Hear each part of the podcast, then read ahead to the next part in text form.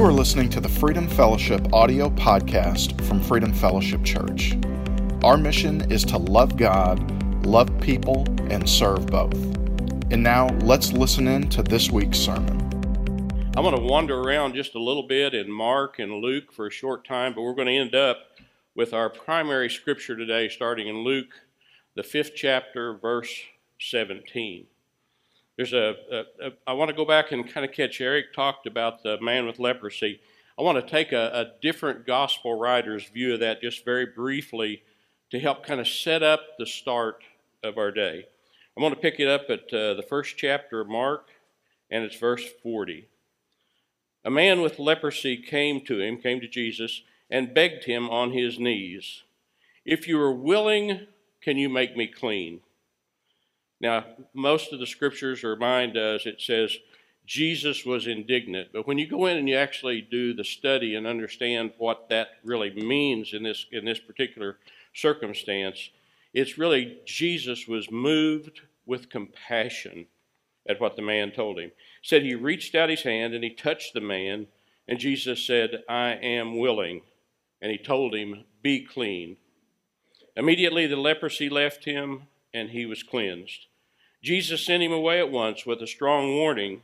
He said, You'll love this, okay? It kind of reminds me a lot of stuff. See that you don't tell this to anyone. That's what he did. He sent him away and he said, See that you don't tell this to anyone. But go, show yourself to the priest, and offer the sacrifices that Moses commanded for your cleansing as a testimony to them. Leviticus 14 actually it gives you a whole process when some leper wants to feels like they've been cleansed and they're coming back to the community. And so what he's saying is is what I want you to do. Don't tell anybody. I want you to go to the priest, follow the Old Testament way of understanding what to do to emerge from this leprosy. Because what they're going to do is they're going to say, okay, I know you had leprosy, now you don't. So really it becomes kind of a documented case, if you will. Instead, just talking about the man, instead he went out and he began to talk freely spreading the news. Listen to this. As a result, Jesus could no longer enter a town openly, but stayed outside in lonely places. Yet the people still came to him from everywhere. This is a strange thing. It's a, it's a thing I read, but I thought this is, this is one of those profound statements that, that I ran across. I thought this is, this is what David Guzik said. He said, it's strange that the one Jesus told to tell no one told everyone. But for we Christians, we are commanded to tell everyone and often don't tell anyone. Okay? Let me just say it again, just repeat it, okay? It's funny that this man, he said, don't tell anyone, but when he left, he went and told everyone. But Scripture, gospel commands us to tell everyone. But do we do that? So often we're quiet. In Luke, the fourth chapter, in verse 42, again, some background. At daybreak, Jesus went out to a solitary place. The people were looking for him, and when, when, when they came to where he was, he tried to, to keep him, they tried to keep him, Jesus, tried to keep Jesus from leaving them. But he said, I must proclaim the good news of the kingdom of God to the other towns also, because that is why, why I was sent. And he kept on preaching in the synagogue. So he's, he's making the statement that what did he come for? What did he come for? Jesus was obviously drawing a lot of attention. And with that became all the critics that would come along. Because believe me, those, those miracles, those things that happened, they drew a lot of attention. But see, when critics come, they come with the gotcha thing going on.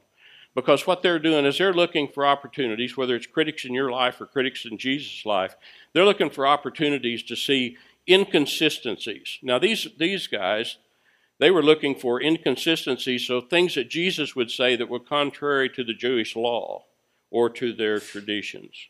All right, now we're down to 517. That's where we're going to start. Luke 5, verse 17.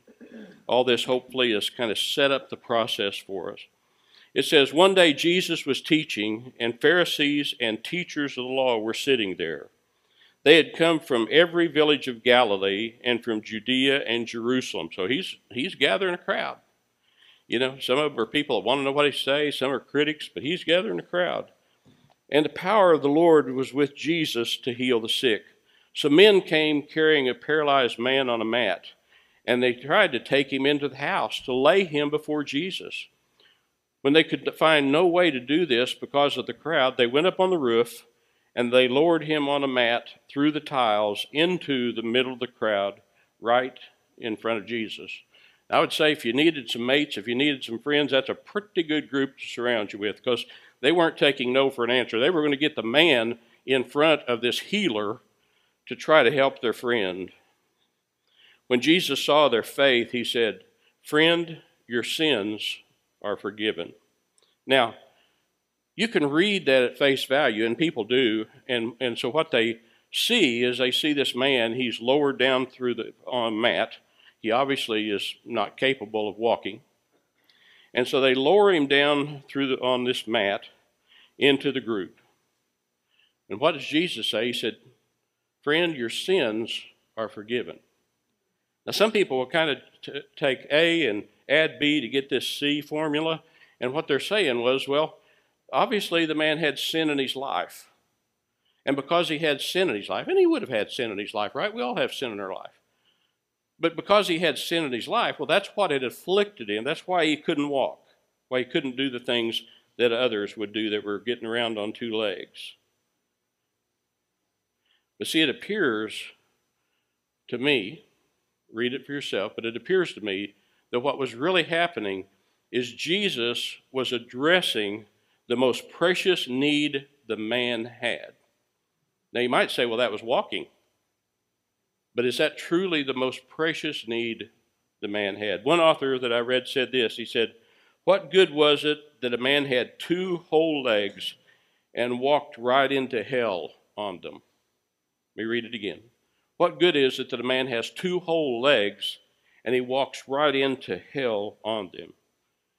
He goes on, he said, Jesus was, was addressing the paralyzed man's most serious issues in life, which was his salvation. Eric last week made the statement that, that in, in these scripture, it becomes plain that Jesus, his primary mission was actually teaching and preaching the gospel. He did healing, but that wasn't his primary mission. That wasn't his emphasis. In verse 21, still in chapter 5, it says, The Pharisees and the teachers of the law began to, to, to begin thinking to themselves, Who is this fellow who speaks blasphemy?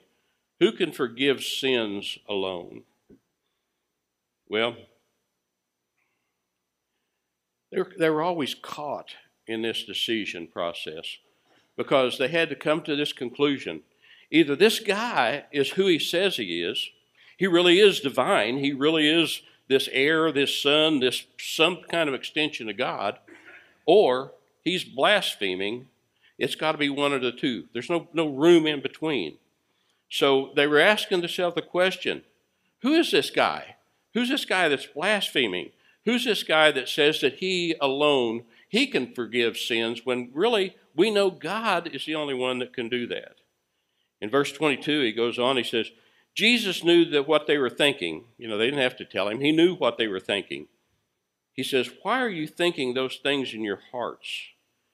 He, see, he speaks to his critics and he says, Which is easier to you? Your sins are forgiven? Or to say to that man, get up and walk? But I want you to know that the Son of Man has authority on earth to forgive sins. So he, he heard what was these are in his mind, he already knew what they were thinking. So he asked him the question, well, which would be the hardest to say, oh, your sins are forgiven, or get up off of the, and walk, get off of your mat and walk. I think it's interesting because I, as I read that, I'm, I'm, I, I'm a slow learner, I guess, because every time I kind of run over some of these things, I go, you know, what did I learn about that before? But interestingly, he says, but I want you to know that the Son of Man, he's referring to himself, that the Son of Man has authority on earth to forgive sins. See, it seems that he was not, uh, you know, in my mind, I'm thinking, well, if I'm really the Son of God and I'm trying to uh, convince people, I, would, I wouldn't call myself the Son of Man. I'd call myself the Son of God, right? You know, it'd be very, you'd take all the guesswork out of it. But what Jesus was doing is he was, he was saying, he was explaining his humanity because he was all God, right? You agree? He, he was all God, but he was also all man. He was the fruit of a woman. And so he, he, was, he was both things, fully God, fully man.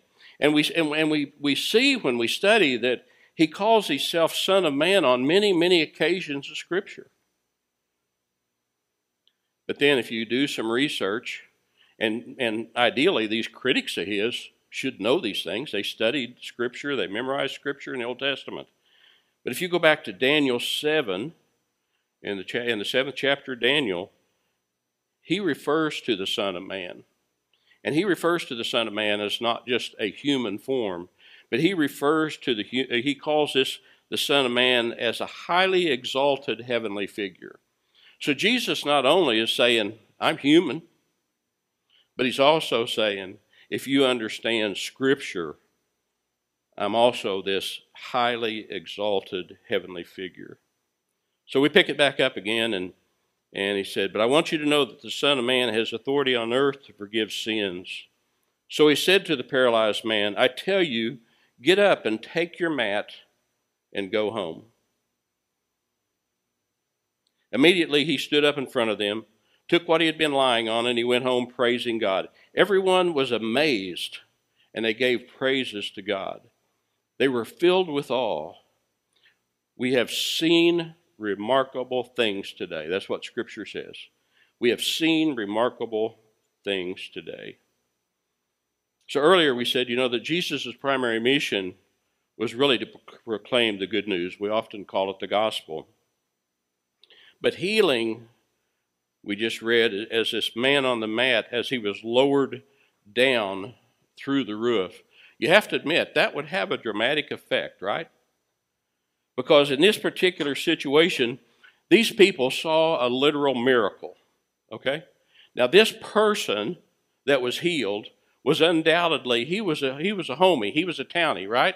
He wasn't somebody that came to, to town with the carnival crew that nobody knew and, and then miraculously was restored to something, and you would wonder, was he really restored or not? See, these people, they, they knew this man on the mat, and they knew that he had life challenges. They knew that he couldn't walk. So let's stay on point with me just for a minute, because what we've seen is we've seen the dramatic effect, and I'm not saying that I'm not saying that the dramatic effect of it. I'm not trying to say that's a negative thing because, because Jesus used that as a means to draw people to him so they would listen to what he had to say. So let's stay on point for a minute let's go back to verse 26. It says this it says, Everyone was amazed and gave praise to God. They were filled with awe and said, We have seen remarkable things today. See, I would suggest to you that most of us have seen remarkable spiritual things in our life. I would suggest that to you. See, we see these things, we see them memorialized in Scripture. They've been written down, they've been passed through centuries and centuries and centuries, just like the count of the man on the mat. Now, how do you memorialize the things that you've seen? If you've had things in your life how have you memorialized those things? When you've had things that you've seen, maybe it's uh, changes that have occurred in your life where you know there was a significant difference, a shift in what you believed and about your, your, your spiritual awakening. Maybe it was times and events that there was absolutely, when, when that, that event or that particular circumstance took place, you said, there is absolutely not one chance in the world that that could have been anything but God. Or perhaps these spiritually remarkable things in your life, maybe they've been a new piece that takes the place and take and pushes out the turmoil and all of a sudden your life gains new peace. See, some have the talent to, to capture the words and write books, and bookstores are filled with plate with things where people have memorialized things. Maybe it's about heaven or a life change or moving from addiction, whatever those things are. The bookstores are full of things that memorialize those kind of events. For most of us, the way we memorialize it, frankly, is giving public testimony. And I'm not talking about a kind of testimony where you have to stand up in an arena like Billy Graham, but a public testimony could be you and one other person when you're telling the story of the change in your life. See, we, rem- we mem- memorialize what happened in our life because we have, we, maybe it's because we've had close proximity to it. Maybe that we do our, the way we, we I got a dry mouth this morning. All right, let me see if I can get this out again. We memorialize by doing this, by trying to figure out how, if I'm not writing a book, so how do I tell this story? Well, the first thing you have to do is you have to be available and you have to be willing to tell the story of change in your life. We do it also by honing our testimony because the reality is that sometimes we don't have hours to blabber on. So we have to we have to figure out how can I make my testimony succinct enough yet clear enough that people will understand it in time and in content. See, we started today with a man that was healed of leprosy. See, he wasn't supposed to tell anyone, right? We agree on that? Scripture said it. Go and don't tell anybody. Instead, we want you to go to the priest to have this all documented and taken care of. But instead, we know he told everyone. He was so excited to be freed from that disease that he told and he retold the story to anyone who would listen. In Luke 5, the man that was let down on the ropes through the roof on his mat was healed, Scripture says. Now, everyone, it says, Scripture says, everyone was amazed and they gave praise to God. They were filled with awe and said, We have seen remarkable things. We have seen remarkable things. So to me, it begs this question for you and for me Has God not done remarkable things in your life? Let me say it again. Has God not done remarkable things in your life? Think about that a minute. Just think about that a minute. Has he done remarkable things in your life? I'd be curious. I'll, you know, we don't have a mic to pass around, but I'll try to parrot them back. But if you're sitting here this morning and you know that God has done something remarkable in your life, shout it out to me. I'd like to know kind of what it is. It's great encouragement. I can trust the silence. You guys have to really speak up or somebody help relay. Forgiveness, okay. Yep. Forgiveness, grace, something we got that we sure didn't deserve. All right. What other remarkable things have happened in your life? Healing? All right. Physical healing? Good.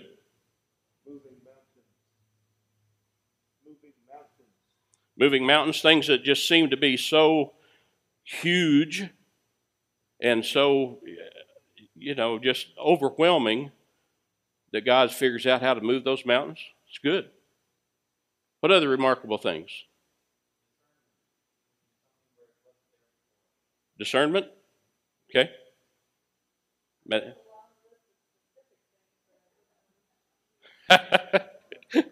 Well, and bless your heart with your uh, in your mission in India. You've seen a lot of specific things. You've seen miracles occur, and you've seen people's lives change, and you've seen people getting by on nothing, and then how how people reach out to help them.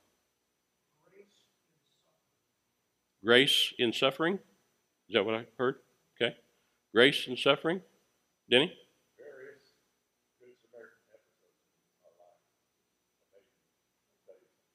Okay? Various Good Samaritan episodes in their life that were remarkable things. Things, again, that you wouldn't, they're, they're not the things you just explain with the normal logic of the world, right? Restoration, okay? Being restored in, in health, but especially in spirit, right? Where, our, where we where our spirit gets awakened because, boy, I tell you what, it's easy for it to go to sleep on us, isn't it? It's easy just to cruise through life and not realize that our spirit needs refresh just like our body does.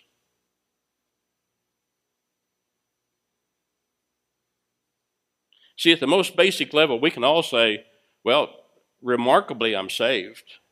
Even though we take that, I say we, I can't say for you, but I can tell you, I take that way too lightly. What a great thing that is, that grace, that forgiveness that we have.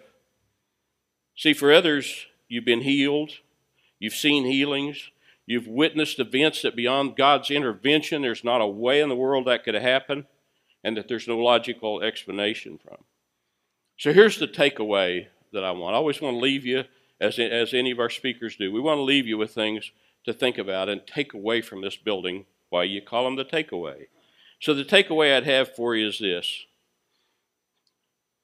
just like the man with leprosy who was told, don't tell anybody, but he went and told everybody.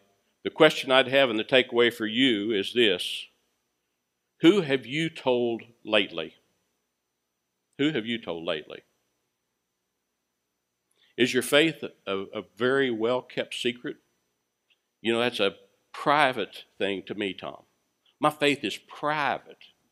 I don't know. Maybe you need to do some reading because the reality is it tells us to, to go ye therefore. We're supposed to spread the gospel. We're supposed to tell people about God's love, about His saving grace. But is your faith a well kept secret? Do you share openly the good news of the kingdom of God? Do you do that? I mean, if you just think about going through a day, there's any number of times in our day, unless you're totally isolated at home like we were for a while. But if you're if you're out in the marketplace at all, there's any number of times a day that you have an opportunity, maybe not to stand on a stool and preach, but you sure have an opportunity to provide some pearls about faith and about forgiveness and about Jesus. It's the case. See, if Jesus isn't your personal Savior today, what better day is there to do it? What better day is there to do it? So, I don't shop much, okay? I kind of go out of basic necessity. So, I had to have a belt. So, I want to show you. See, I got a new belt. Can you see my new belt? Pretty cool, isn't it? So, the one I like, the ones I like, are adjustable belts. So, what you do is like I have a tendency to kind of expand and not contract much. So, but these belts go in and they kind of like have this little self catch on the back of them. And it's kind of cool. So you get up, you move around a little bit, and you can kind of take it up a notch, you know, keep your britches up a little bit. Pretty cool idea for a belt. Well, see, I get home with the belt, and this morning I put it on for the first time. And so when I put that belt on, I thought, hmm, how do you get this thing off? So I messed with it in the bedroom for a while, almost embarrassedly. I had to go into Karen and I said, Karen, I can get this belt on, but I have no idea how to get this belt off. You know, because you have to lift up something or do something in order to move to get the rest of the belt unattached. So, being smarter than me and better engineer than me, she figured out I could kind of get my hand, finger, finger behind it, and kind of pull out just right, and it would actually give it some slack. Well, see, what I hadn't thought about before then when I put it on is I hadn't thought that I needed an escape hatch. There'd be times I needed to get that belt off, and sometimes at my age it might be kind of fast. But see, the, the thing about life is it's just like that belt. We get constrained by a lot of stuff in life. We get headed down the wrong path. We do what I call dumb stuff and we stay our life stays constrained just like my belt our life stays constrained because we never or we seldom not as frequently as we should perhaps, do we look for the escape hatch. What's the escape hatch? Put you on the spot. Who, what do you think the escape hatch is, Eric? Faith, Christ?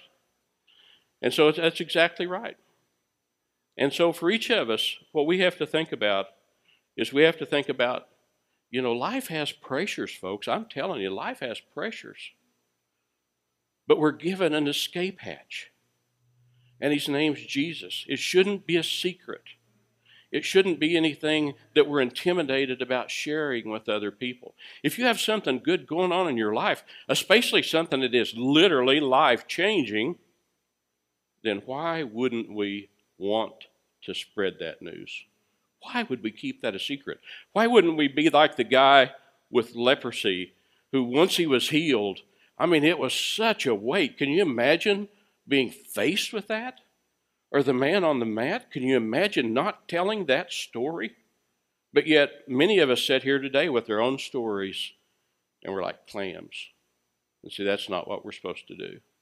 So I want to challenge you in that takeaway that when you go back out on the street this week, when you're in your home, on the phone, whatever it is you're doing, just realize that we should be much more like the guy with leprosy and telling everyone than we should be trying to be quiet and keep what a wonderful thing to ourselves. Let me pray for us as the praise team comes up to close us. Father, we're so thankful that you've given us this day. We're so thankful that you've memorialized these stories, these words, these uh, just these great things that happened in faith, Lord, for us to be able to refer to and talk to and actually draw applications to our own lives. Father, we, uh, we're so thankful that you sent your Son, this, this called Son of Man, as he referred to himself. He came here and he lived as, uh, just as a human to understand what we go through, but yet we know he was all God. And Father, again, as we, uh, as we get ready to leave this place this week, I hope that we'll embrace the thought that really, who am I going to tell? Why would I keep that a secret?